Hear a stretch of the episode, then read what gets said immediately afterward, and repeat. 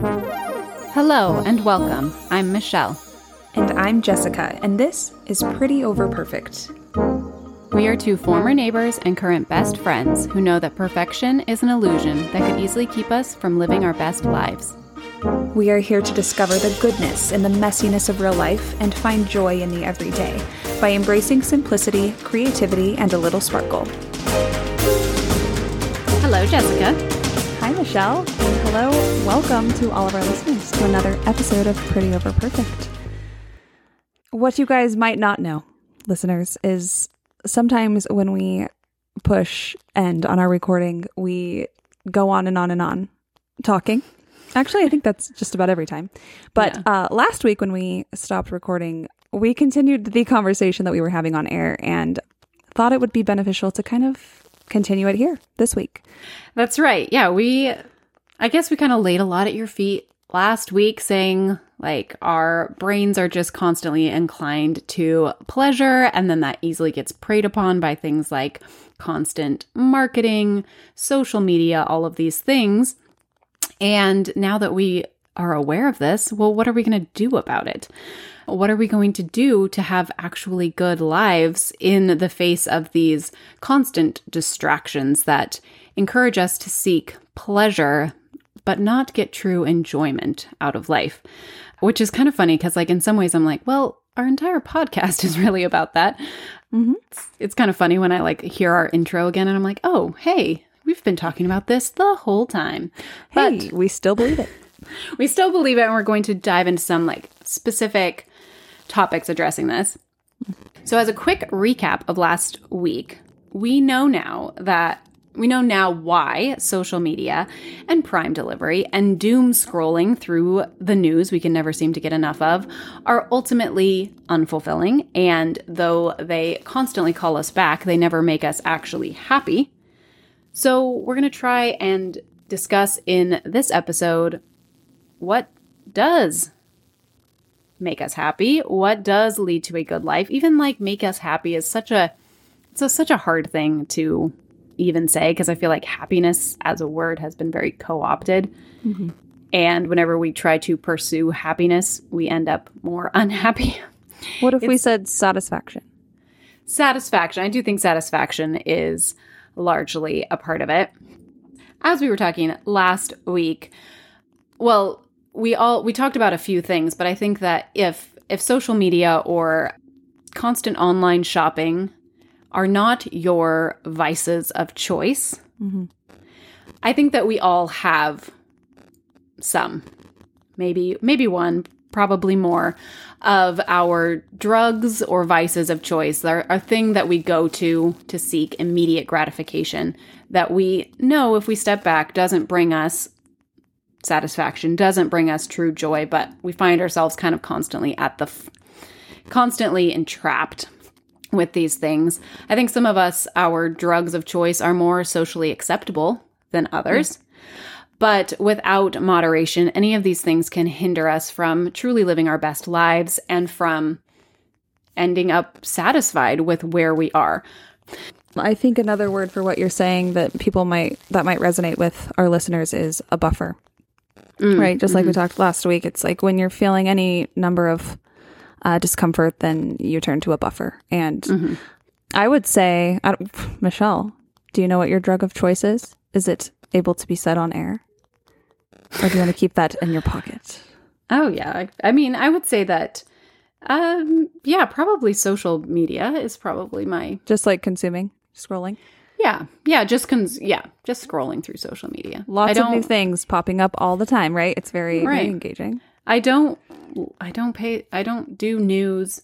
I've gotten a lot better about impulse purchasing, but I think that yeah, more often than I would like, I find myself just wondering what's on Instagram or whatever. Yeah. What about you? I think that um, mine is online shopping or receiving a little package on my doorstep. It feels pretty cool. It's like a little present, gift giving to myself. and I, the promise of like my life will be dramatically improved upon the receiving of this item Yeah. uh, gets me. And it's because I'm at home and like everything's kind of the same. So it makes sense Yeah. to me why that is something that tempts me, but obviously has its whole slew of negative consequences. And yeah, and it's like it's funny because I do like to be on social media, but I feel like I've I've kind of done work there, and so it's it's jumped over to this consuming. And don't get me wrong, I'm not like always buying things, but I'm always thinking about buying things and like noticing the things that would improve my life. So yes, we all have something, and we can identify them. I think right off the bat. But so here on the front end of this conversation, I think that it's the whole point is for us to do a little bit of work. We're going to contemplate yeah. how we can cultivate uh, fulfillment and contentment and satisfaction, like the deep stuff yeah. that fills our hearts during difficult times and joyful times because that is life and we really do need to accept that, I think. Absolutely. So, first of all, should we talk about how we know if we have a good life? like, what does that even mean? How we, could we define that? Yeah, yeah, let's start there. Jessica, how would you know you have a good life?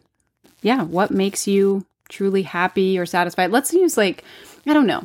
I want to change the word happy because yeah. I think I I like the idea of being happy. I think that wanting to be happy or satisfied with your life is not a bad thing, but I think I understand why it's it's difficult a difficult word to use because it seems like happiness should be like you're always smiling sunshine always Rainbows. making a memory. Yeah. And obviously that's just not true, but at the same time, you know, I do think that like a lot of joy is possible mm-hmm. in mm-hmm. pretty much maybe not every moment of life, but in many many moments of life. So, I don't know. That one's yeah, that's a tricky word. We'll try and we'll try and use some other words as well. But I think contentment and satisfaction are are good words to also use. I think that one of the things about like satisfaction is that's another one that can have a connotation like you could only be satisfied by maybe reaching some lofty goal. And I think that for some people, that is absolutely intrinsic to their happiness. And for others, their happiness, their contentment is going to come a lot more from relationships and less from you know a goal mm, in uh, in work or you know a physical goal or something like that. You know i think that that's one of the things that makes all of us pursue a good life in maybe slightly different ways. Okay. Yeah that's very interesting because that definitely feels good to me. Satisfaction is a word that I gravitate towards because to me it includes grit and hard struggle, but also accomplishment. And it just is exactly what you just said. That's intrinsic to me. So maybe, yeah. maybe you're right. That's not really the right word for everybody, but maybe one of these words resonates with each of our listeners and with us. But it's beyond the roses, the sunshine, the always positive part yeah. that sometimes we feel like life should be. Yeah, and I think that truly happiness um you know is a it's a big goulash of all of these things, right? Like we all totally. need a little bit, you know, somebody who's super goal driven may pursue more satisfaction, but they also need to balance that with contentment. Mm-hmm. You are so right. That's good. Right. And people who are pursuing, you know, contentment also need to get off the couch and go do things, you know. So all of these mm things have to be in balance uh, with each other. Uh, one of the most difficult things in life that like I think we're all trying to find is is balance, moderation, trying to figure out how yes. all of these pieces fit together, right? Like if we pursue a goal at work that then degrades the relationship with our family, that will probably not lead to you know an overall feeling of happiness about our lives. But if we also stop going to work just to be with our families, mm-hmm. we might starve.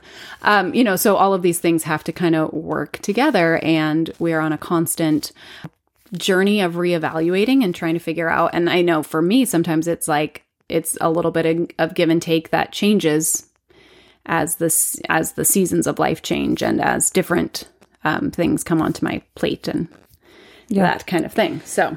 Okay, I think you hit a really, really important point there when you talked about balance. Mm-hmm. It's almost what it's all about here and accepting that. And whenever we're kind of too heavy on the indulging and the consuming, then we are at a lack on the other end of being productive and um, whatnot. So That's Yeah. huge. I'm glad you brought that up. Now it's a, just yeah, a big part of having a quote unquote good life is to have a balanced one in every way. And Yeah. it's, obviously we're never going to going to obtain the um, perfect balance, but it's kind of like this give and take, like you're saying, always or not maybe always, but uh, consistently evaluating and seeing where there might be a lack. Right. Like I was trying to think of, you know, what are some of the ways in my life, like in the last week, right, that I know that I have had a good life or that I have a good life. And, you know, I don't want to be like reaching necessarily back to like 10 years ago, I went on this fun trip. That's all fine and good. But like, how do I know I have a good life now? And I was thinking of like last week, we had our snow day and that was super fun. We, you know, slept in and then we made snowman pancakes and then we went and played in the snow and then we came home and snuggled and watched movies. That's super fun because it's unusual, Yeah. right? If we did that all the time, that wouldn't be a great memory. That would be boring and mundane, right? Like, and it wouldn't feel good to just play in the snow all the time, right? That would eventually not satisfy my urge to have a greater purpose on earth. Just having fun is not enough, right? But also, what made that super fun is that the rest of the time we do have all of these other commitments and we stay on top of them so that when it's a snow day like we can in- relax and enjoy and i think that that's a, an example of how these things they ebb and flow and they have to be in, in harmony with each other in order to give us a truly good life I agree. I think another analogy that I've heard in the past is when you think of a, a musical composition, you have high notes and low notes, but generally speaking, the melody is kind of somewhere in the middle. And when we stay kind of in the middle, maybe in this case, like you have your routine every day, it's somewhat the same. Then you can have those high notes of those snow days and sleeping in and watching movies all day. And you inevitably will also have low notes, but kind of focusing on the high notes here. When we have like a, a good, consistent middle ground melody, beautiful, you know, and it's right and it's sound, those high notes are become even more beautiful. The contrast is so great. So that motivates me personally in a lot of ways in my life, that analogy.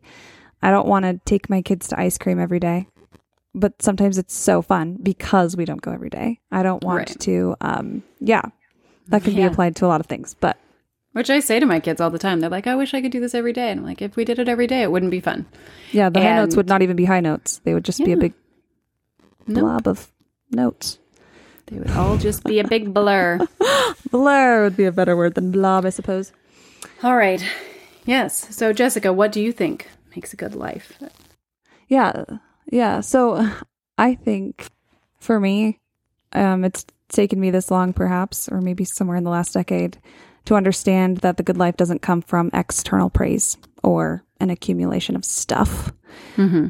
For me, it comes from the contemplation that happens when I'm sitting on my beautiful bench that I've referenced many a time on the podcast, contemplating, creating a vision, which leads to personal purpose and discipline and grace as I fail and try again and kind of try to stay the course.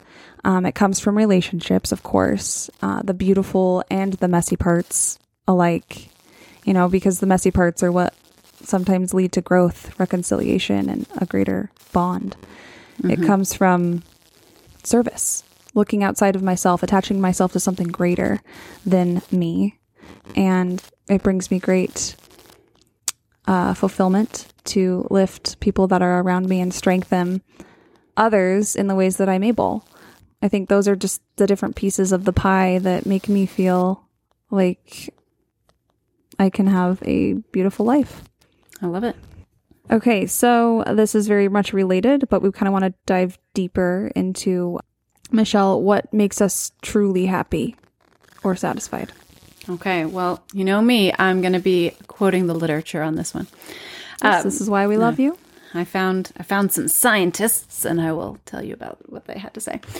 So I'm going to quote Dr. Anna Lembke. I referenced her in the last episode. You know, she studies like a, she studies addiction and she studies dopamine and its role in our lives. And we talked about how dopamine triggers pleasure, but we really need the things that come after dopamine in order to be happy. And she says that happiness comes by doing things that are hard on a regular basis, that have some meaning and purpose, are consistent with our values, and that are a moral good rather than a personal personal pleasure.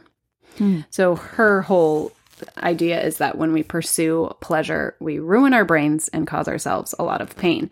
But when we accept discomfort and pain, we end up feeling more fulfillment and satisfaction and ultimate happiness because we allow our brains to be more balanced. So she's all talking about like the brain chemistry behind the balance. Mm, cool. Can you say those things again really quick? I think that is beautiful. So profound. The first part, the things that we need. Can you say those again? Happiness comes by doing things that are hard on a regular basis, that have some meaning and purpose, are consistent with our values, and that are a moral good rather than a personal pleasure. There you go. There's the recipe. Yes. So she is a psychologist and a psychiatrist. Um, I believe she's a psychiatrist. Anyways, I don't know. But another way of looking at this is a sociologist, Arthur C. Brooks. He has a podcast, which I will link in the show notes because I think it's very interesting. His whole discussion on, he actually has a, a podcast just about how to build a happy life, which to me, the key word there is build. Build. You Amen. don't have a happy life. You don't get a happy life. You don't acquire You don't stumble into life. one. You build it. You build it piece by piece, brick by brick, layer by layer, and it takes a lot of that doing hard things to build a happy life. And in the podcast, he talks about the four things that we need to happy to have happy lives. I'm going to paraphrase what he said. He said that we need faith, family, friendships, and work. We need faith because only focusing on ourselves doesn't give us a bird's eye view on life's big question, which is why do I exist? Faith makes life transcendental, a metaphysical adventure. Life is more dissatisfying and boring without it because faith provides a community and a framework within which to view the world. It gives us a higher purpose, it gives us other people to do things with. It generally sends us on a trajectory that humans really seem to need. In fact, we should have a little ping for every time I pretend to be an anthropologist, but Bing. I was thinking about this whole like constant desire to acquire Mm-hmm. that is so wired into our brains and then can it can be a good thing and then it can easily become a bad thing. And I was thinking about how most of the major religions of the world, at least the ones that I know much about, are all about overcoming that instinct towards pleasure hmm. in order to build something good with other people, take care of other people. Kind of maybe that's what transcendental uh what it or what transcendence really is is moving past that like animalistic instinct to be what is truly human, which is not enslaved by the pursuit of pleasure, but actually looking beyond ourselves to do things that really matter, to take care of the people around us, that kind of thing. You can all It's an interesting thought. yeah, Makes a lot of sense Think about your religions um, and how they might apply. But I was just like, wow, there's just so much here that is about that, right? Like everything that I can, or a lot of the tenets of faith around the world that I can think of all relate to having a purpose that is beyond yourself, taking care of other people, giving up or sacrificing some of your own desires in order to be a part of something greater. Yeah. Yeah. Yeah. That's beautiful. Good thought. All right.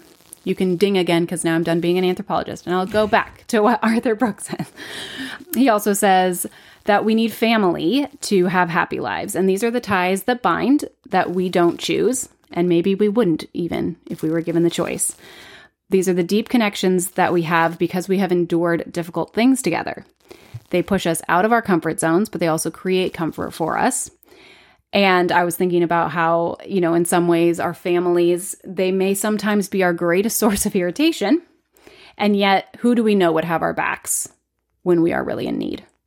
So right? true. Like, these are relationships that have been tested and they have been tried. And I was thinking about like families in tiers, really. You know, like maybe you have the family members that you are really close to, uh, that you spend a lot of time being in relationship with, but you don't necessarily see eye to eye on everything just because you've Right. had really similar experiences. And that you know is a great opportunity for growth and for learning new things. And then there's even another tier of family where you know i think of like oh i probably wouldn't have ever heard this idea at all Yeah. if i wasn't related to this person right? So they provide constant opportunities for growth and for again that self-sacrifice and being a part of something greater than yourself. It's why uh, kids who do chores are happier than kids who don't do chores because they are a part of something bigger than themselves. There you go. Well, Michelle, just kind of supporting what Arthur Brooks is saying here, when I answered on our outline, there's a question that I think is a wonderful one to ponder. Uh, but what in the last week has indicated that you have a good life? Um, Yeah. The crumbs on my floor are an indicator because that was mostly a joke, but it kind of is true. But Yeah. it's because I have children to care for and feed. And hmm today, even, I was awakened by my little baby, someone who depends on me. And that is Yeah. like the first thing I wrote. I mean, after the crumbs, the first thing I wrote because it just gives me so much purpose. And yes, it's so hard. It's so Mm-hmm. hard. I mean, I'm, I'm rounding the corner here. He's almost one. Can we believe it? Not really. But, and it's been a very difficult year for me, honestly, as we've all heard again and again and again. But like, that's the first thing I write. Mm-hmm. And it's beautiful. That kind of love drives me to sacrifice and to serve, like you're saying, and Mm. fills me with so much contentment and fulfillment Yeah. and satisfaction. So, amen, Arthur. That's that's my answer to that question. Yeah. Yeah. I think it's funny too because family family can be between family and friendship, right? Because there are family members that we don't choose, and then we mm-hmm. get to have a few family members that we do choose. But then only a few, huh? There's only a few over there that you just kidding. well well like i'm just saying like i mean really the only person that you choose is your partner like you don't Right. even choose right. the children that you have you can't choose their personality you can't choose Isn't that like, right? interesting? and so really you only get to choose one family member but then like you know that person is in it with you with everything and that's like a lot you know and uh, it's quite it's quite a bond that you share so true. I'm yeah. just teasing you.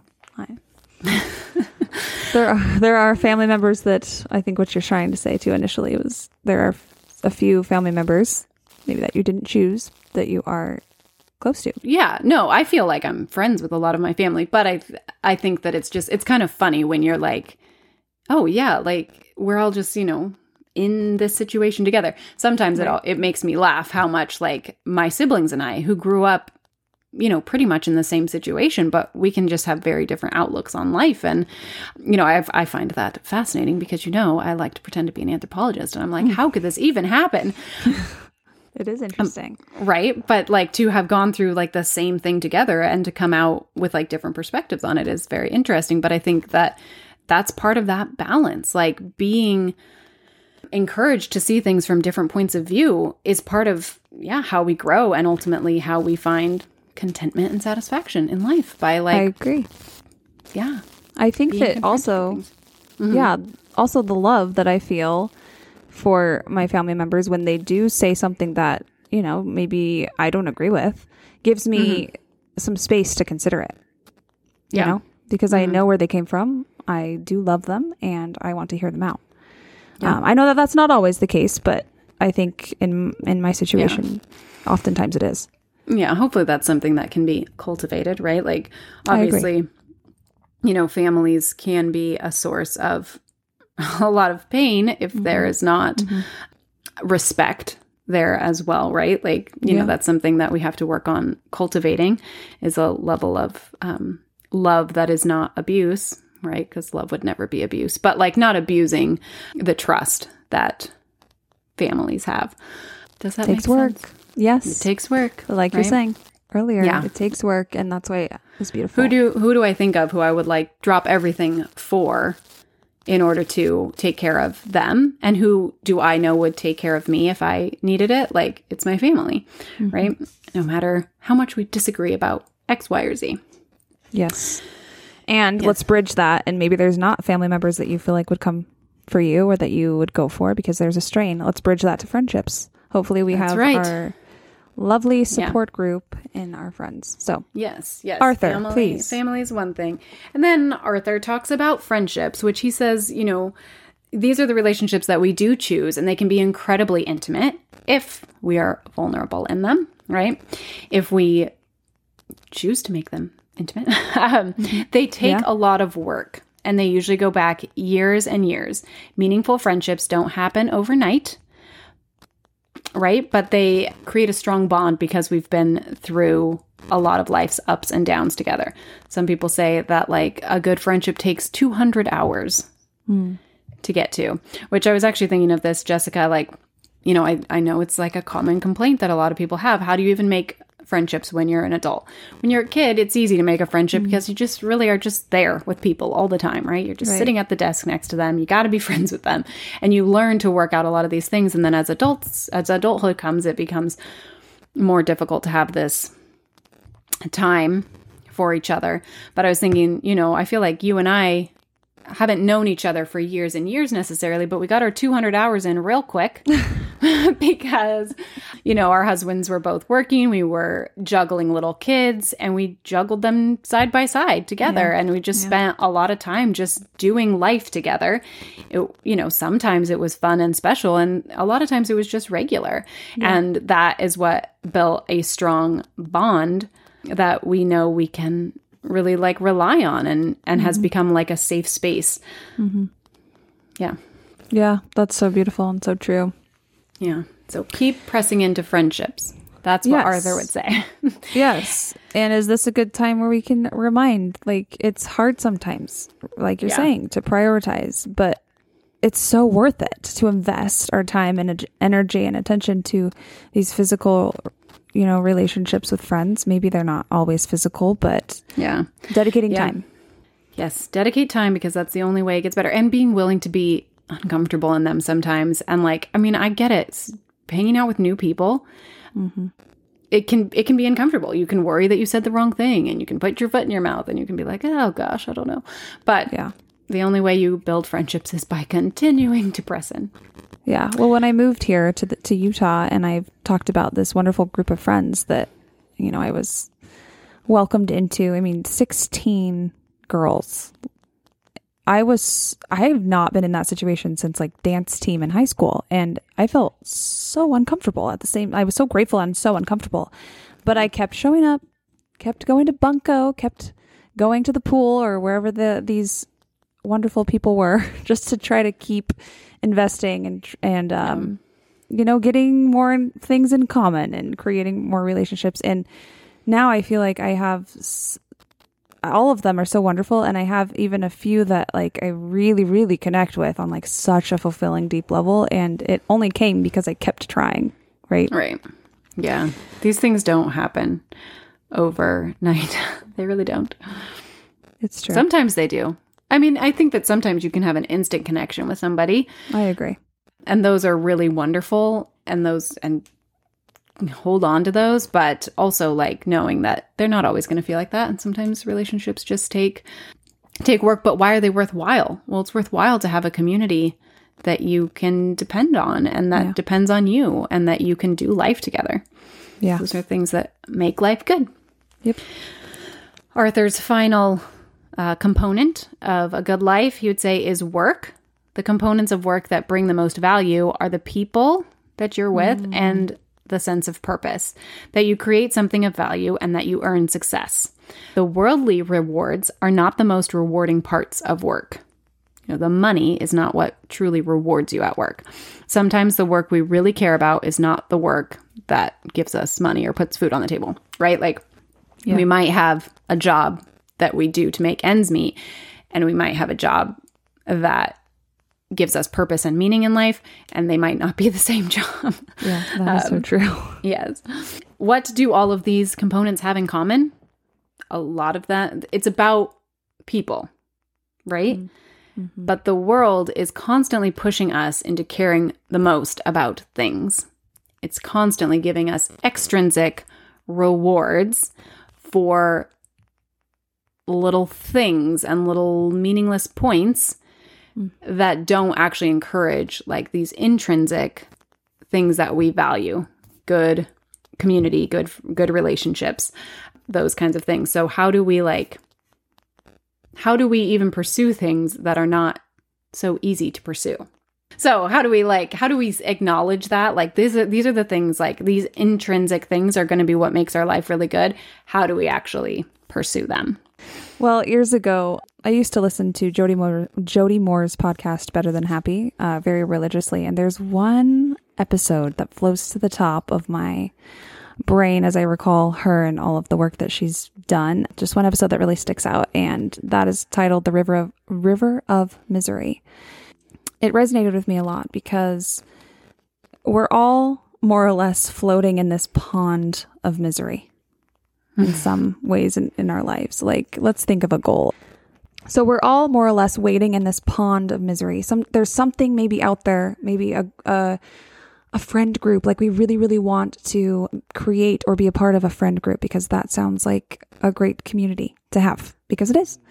But like here we are in the the pond of misery, wishing that we had support and community and friendship that way and we, we see that over, say, on the land, okay? From the pond, we can see the land. And the thing that's between us and the pond and the land, the friendships, the friend group that we desire, is this river of misery. And we have to navigate through that to get to the land. And the river of misery is going to get a little bit harder at first. You know, it's fast, there's a current. Maybe it's colder because it's not as deep and it's fast moving. Is that why? Is that why rivers are cold? Maybe not. Okay. Um, they're deep. There's a lot. Basically, yeah. I guess maybe. Okay. Anywho. I don't know the, much about river science, so I. I don't either. I should have googled. We could, but we won't. Um, it's it's not that important. We have to kind of face some of these these uncomfortable things. Calling friends they might reject, some might accept that that fear of the unknown there or how am I going to host them? Where are we going to meet up? What if we don't like the same things? You know, all of these things might be a little bit uncomfortable to face. But as we keep facing, you know, keep plowing or keep swimming down that stream, eventually we will, you know, get to the the land and maybe obtain that that community that we desire. But it's not without going through the river of misery is how she calls it. And we'll link the podcast episode in the show notes because she does a much better job at explaining that. But I think it's a great analogy because, especially when we're, when we're trying to adopt a new habit or um, do something that's that's foreign to our brains, like we don't want to. We don't want to engage. We don't want to push through it. We don't want to see the river through because it's it's new and it's it's uncomfortable. So I think knowing that is beautiful because we can yeah. expect it, and that allows us to keep pushing through the barriers to obtain yeah. what we desire. Yes, your river of misery idea reminds me of what Dr. Lembke said at the beginning that happiness comes from doing hard things on a regular basis.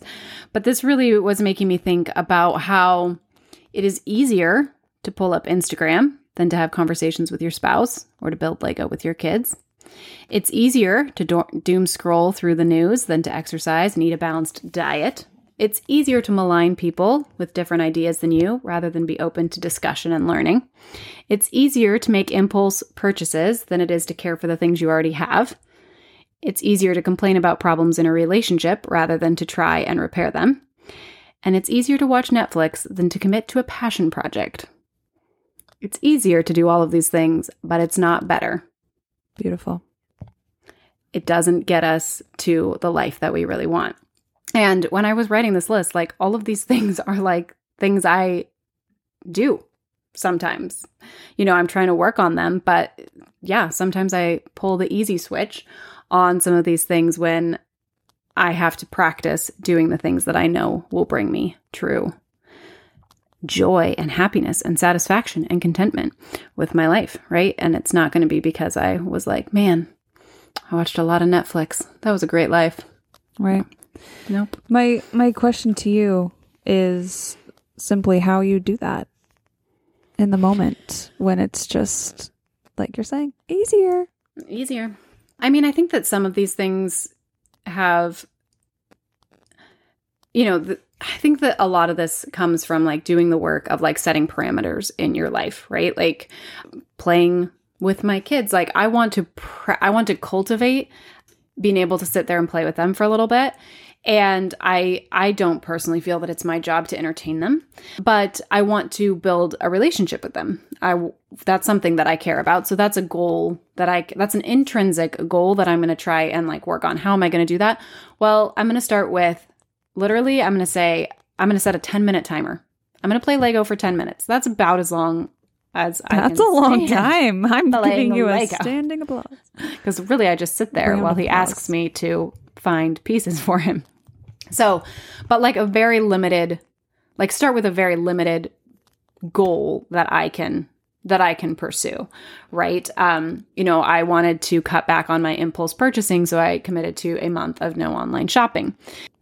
You know, like work through. And you know, I would say that earlier in my marriage i mean i guess like like this is a thing i could constantly be growing in but i had to be committed to not just complaining about how things were but like really working through conversations that were difficult and were about coming together and making a relationship that we both enjoyed and benefited from. Um but like that took some work some trial, some error, some coming back and some trying it out. And not like we've got it like 100% figured out. Obviously, it's going to keep evolving over time, but I had to commit to we're going to have these difficult conversations, even though it would be more comfortable, at least for me, to just like, I hate conflict. So I'm like, run away. Don't have this conversation. right. Um, I have to, I have to commit to coming back and being like, okay, we will have the difficult conversation, even though I don't want to. Right. Because I know that that will ultimately build the trust and camaraderie that we need in order to make our relationship good for a long time. So, like, just noticing these things and working on them a little bit at a time. Again, I'm probably, yeah, not, I'm not perfect at any of these things. And there are a lot of times that I watch Netflix because I'm tired. Mm-hmm. And, you know, I, I don't even think Netflix is terrible. I think there's some great stuff on Netflix. But what I want to be conscious of is not giving my life to Netflix and then at the end of my life being like, man, I missed out on so much. On the other hand, I do think that like I could go crazy the other way and, you know, be so constantly in the pursuit of things that I don't stop and enjoy simple pleasures like it could be Netflix. So I think, Yeah. again, it's all about the balance, right? Yep, absolutely. Okay, so you talk about the river of misery. It sounds so fun. Let's all go there. Um, through the Well, we river of misery. Yes, right. But yeah, what are you doing to, you know, sort of use your brain to its highest capacity, right? Like getting past some of our hijacked natural reward systems in order to create a life that truly matters to you. One of my greatest strengths and my greatest weaknesses, isn't it funny how usually they're tied? Mm-hmm. See our dark sides episode is uh, my perspective. I I operate a lot of times thinking in the future. Like Mhm. how is this going to how is this decision going to affect me in 15 years? Like I really do operate there probably a little bit too much, but it does help me kind of make decisions right now that will serve me in the future.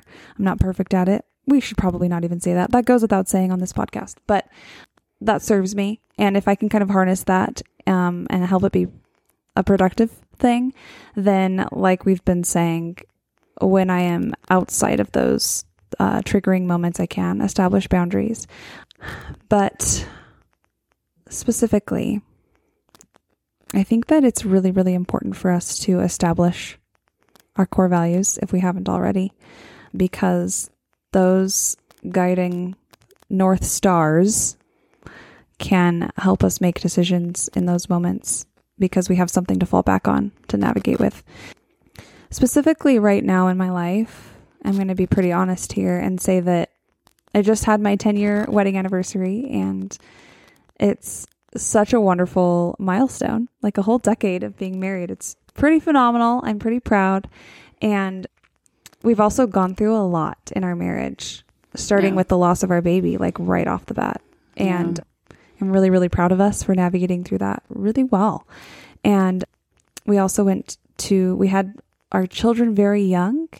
We got married really young to begin with, had our children really young, and most recently went to chiropractic school And during that season, I was at home on purpose. I just, that's where I felt like I wanted to be at that time, is home with our children while my husband was in school for so many hours every single day and on Saturdays, involved with our church on Sundays. And I felt very lonely. And after a year or two of that, I became a little bit resentful.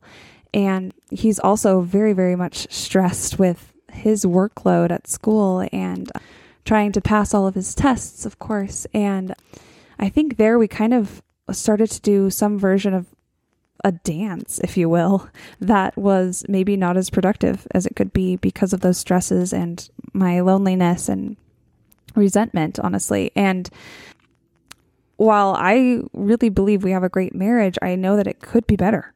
And this last year, I've tried really, really hard to kind of evaluate my part of the dance and kind of see how I can rewire some of my rewire my brain in some of these ways and be a better partner.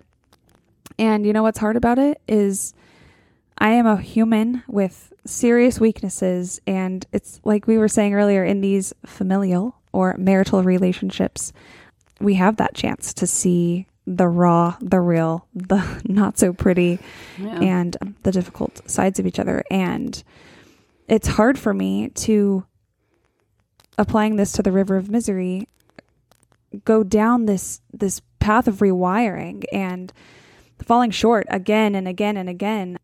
Not to be too specific but like in our relationship the dynamic that i that i am is the quote unquote aggressor. And i'm trying really hard to to retrain myself to just be a little bit more calm and loving and nurturing when we have different points of views or um, different ways of doing things. And it's hard for me to be patient with myself as I rewire. It's hard for me to be patient with my husband sometimes uh, when he does things that maybe I'm like, I don't know, trying to think of a really tame example. Like, why do you put your hat on the counter? That's disgusting.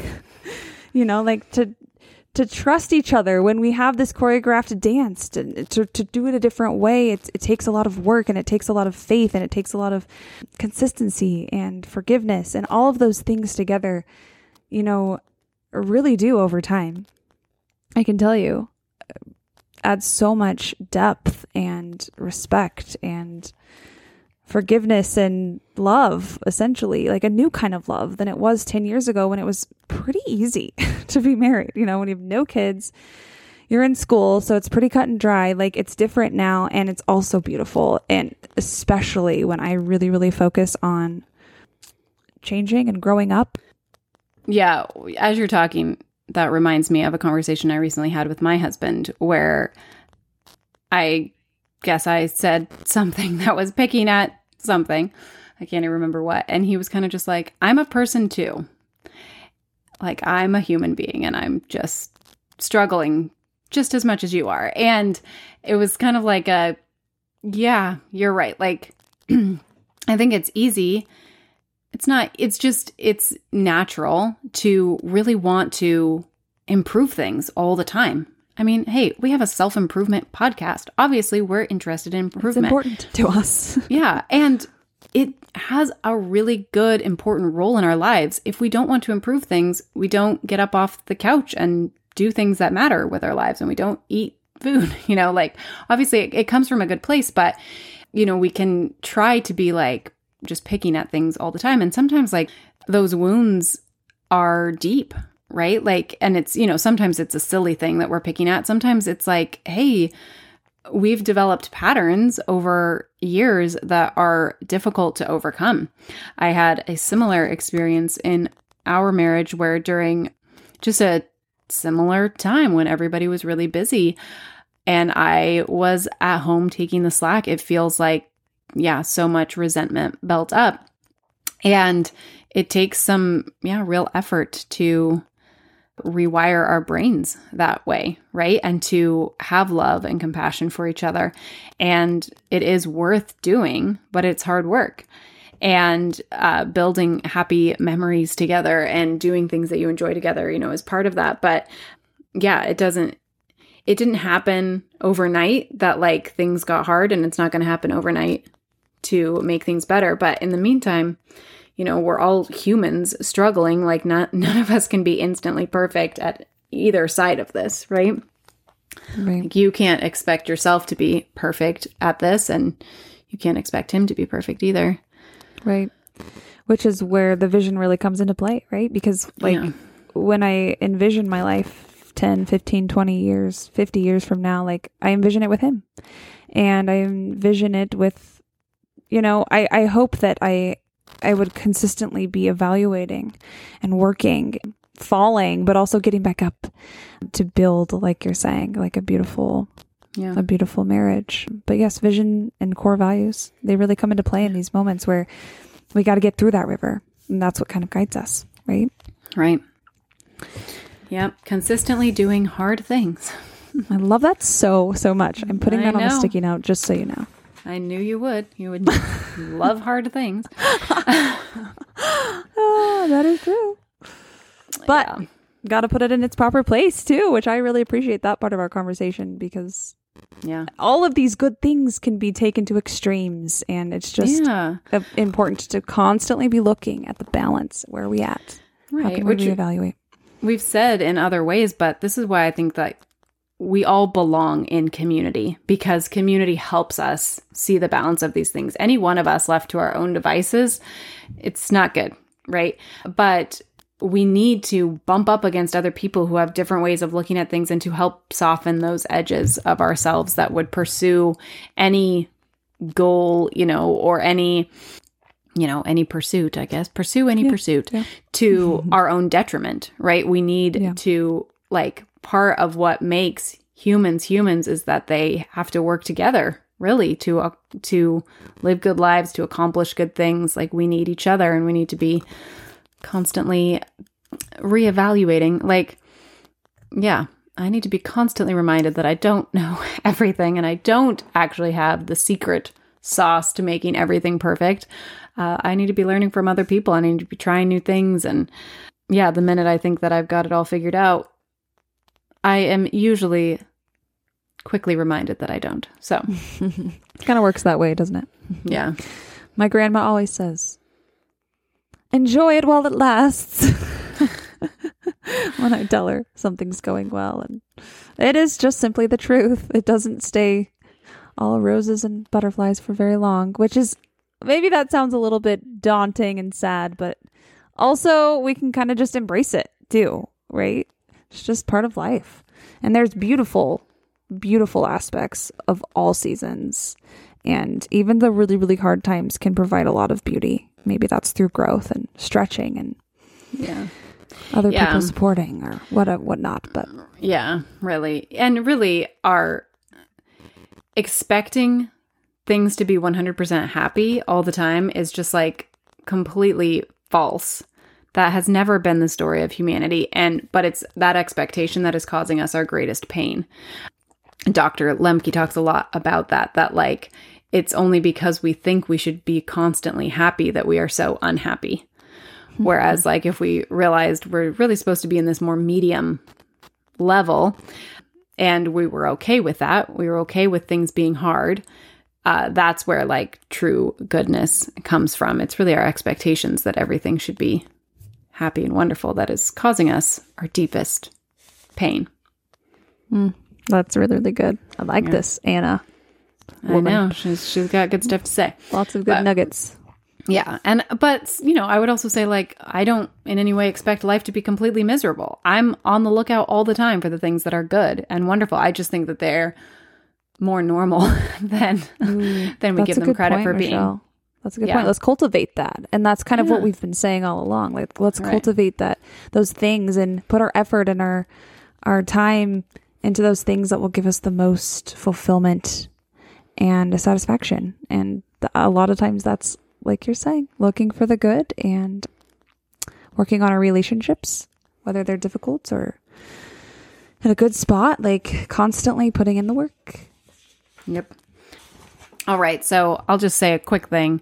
You, you know, are talking about your way of looking through like okay we're just going to have to do these hard things in order to have the things that really matter and i agree with that one of the one of the things that I've thought about in this past week as we've been jumbling all of this information is reframing bucket lists. To me, I'm I'm a person who loves bucket lists and what's on my bucket list? Everything. I was I- gonna say, give us three things. I just want to do everything on earth. That's that's simple. It's a simple goal. But sometimes my desire for bu- for like a bucket list item. I mean, I think that like I understand why bucket lists are so intriguing to our generation. Jessica, do you have a bucket mm-hmm. list? Oh yeah, of course. Yeah. Ever since I mean- can remember. Yeah, we are at peak gamification as a generation. We are all about lists and checking them off. And I I like love having a bucket list and I love checking things off of it, but I've tried to think of this in a different way over the past little bit. Like not what do I want to do or where do I want to go, but who do I want to be? And how will I be that person? And for me, I'm a social person. So, one of the best indicators to me of who do I want to be is actually to ask myself, what are the best compliments I feel like I've ever received? And the reason I like thinking about it that way is because when those, when like a compliment really means something to me, it means that I feel that I was perceived the way that I want to be perceived, if that oh, makes Oh, that's sense Interesting. right? Yeah. Mm-hmm. because a lot of my goals are like social. Yeah, so if I can come across in a certain way to somebody, to me that means like that's a good thing to me, I guess is what I'm trying to say. It means that I am appearing in the world the way that I want to appear and not in like a self objectification or a one dimensional way. But like, for instance, if my goal is to be kind and nobody else thinks that I'm kind, like I'm missing that right so like if if my goal let's say is to be kind and somebody says wow what you did was really kind or whatever i'd be like sweet like good that's that's obviously how i intended it and i'm glad that it was perceived that way does that make sense Yeah, it does. Yeah. yeah so it's not that i just need other people to validate me constantly but like i do care about other people's opinions Well, it's a way to check yourself. yeah, which we all do, right? I mean, that's why we all bought new jeans. and the, and we all bought new jeans because like in grouping and out grouping and social status uh, signaling to each other is like a huge part of being human. And we can't not be that. And we would be lonely and sad if we just decided we never cared anything about what other people think about us. But if we care too much, then that's also detrimental. So it's like really, again, about balancing. you can still wear skinny jeans. You still can. We support you if you're You wearing skinny jeans out there. Wear them. I wore skinny jeans today. I'll just admit it. Oh, you I know what? As a little aside, uh, somebody asked, "Do you think our culture is youth obsessed?" And I was like, "Well, absolutely." And why did we feel insecure about skinny jeans? Because Gen Z told us they weren't cool, and we want Mm-hmm. There's to be young and hip. Yep. So yes, we are youth obsessed. I mean, there's a whole reason for that. There's like biological imperatives to like all of this in my anthropological little mind. Why do we all ha- want long eyelashes and big doe eyes? Because that's what babies have. No, have you ever? Okay, so like animated characters are getting bigger and bigger and bigger eyes because big eyes, when your eyes, because did you know that your eyeballs are the same size from the moment of birth throughout your whole life? But your head is obviously really small, right, when you're mm-hmm. born. Mm-hmm. So, like, the eyes of a baby take up much more of their face than an adult's eyes. And this ratio encourages people to love and take care of you because you look like a baby. So this is why a puppy dog. With the big Yeah. eye, puppy dog eyes. but this is why like makeup is always about like making your eyes look bigger because it encourages this like love and care. Take care of me, and please. you look young. You look young and youthful, which is also you know means you're fertile. Anyways, okay. So, but that's aside. but no. Look this up sometime. Maybe I'll link it in the show notes. A lineup of the Disney princesses from when they were first animated to now, their eyeballs just get bigger and bigger until with Anna and Elsa, they're literally half of their heads. Yeah, I was just and it's creepy looking. Yeah. Yeah, but like we have very much a youth obsessed culture and we just get more and more obsessed with things looking younger and younger and younger. Anyways, put that in a bucket over there. Yes. But it's really creepy when you see them all lined up because they looked more normal in the beginning and now they look frightening. So crazy. yes. Okay. We're just desperate. We're just so desperate. okay. On that All right. note, So, okay, so I thought of who I want to be as part of this exercise, but we are now going to end this episode. And instead of telling us three things about ourselves, because you, you know, you get to hear that all the time, we would like to encourage you to uh, do this little exercise with us this next week. Okay, are you ready, Jessica? yep, let's hear it. do the exercise. Okay, this also comes from Arthur Brooks. Obviously, I'm a big fan. Okay, so he encourages you, us, all of us, we're all going to do this exercise. Imagine yourself happy in five years.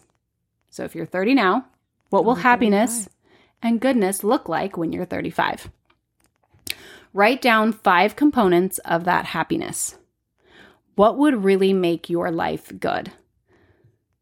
We're not thinking bucket list items. We're not thinking skydiving, but truly good things. List these five components in order from most to least important. Likely, you will think of intrinsic things as like numbers one and two. These intrinsic values that you have good community, good relationships, uh, peace, being at peace, being healthy, those kinds of things. And then further down the list are going to maybe be more extrinsic things, quantifiable things, perhaps. Now, write down what you are going to do to manage numbers one and two. How are you going to pursue these things? So, yes, what will you be doing to make numbers one and two happen? Because they will not cultivate themselves, but in five years, you will be happy that you cultivated them. Hmm. What about three and four and five? Well, I mean, you can do all of them, but like you know, if if it's like an extrinsic thing, that tells you more how how you're gonna. I mean, you can work on all of them, but what he's saying is really focus right now On the one and two. on one and two. What are you gonna do to pursue one and two? Okay, I see, because that's in line with what we've been saying. Yes, Beautiful. And I love this exercise. I, I love that we're inviting each of you listeners to take this time, take a little, carve a little space out to um, really do this exercise because I think this is like such a valuable place to spend our effort. Something that's going Yeah. to guide us and push us sometimes and restrain us other times. And Yeah. because, like you're saying, we don't stumble into this vision that we have of ourselves like it, it takes a lot of a lot of effort and work and it's worth it Yeah. Yeah. And if you're like me, you actually think this is fun. It's fun to dream about a future you're excited for. And it's fun to plan how you're going to get there and think about how you're going to get there and then do things with with intention. And when you have that intention and you're armored with that intention, it's easier to not be distracted by the little things that can pull our attention away, but that we know ultimately don't make us happy. beautiful All right. So go forth. List your go for five things. Tell us how old you'll be in five years. We'd love to hear.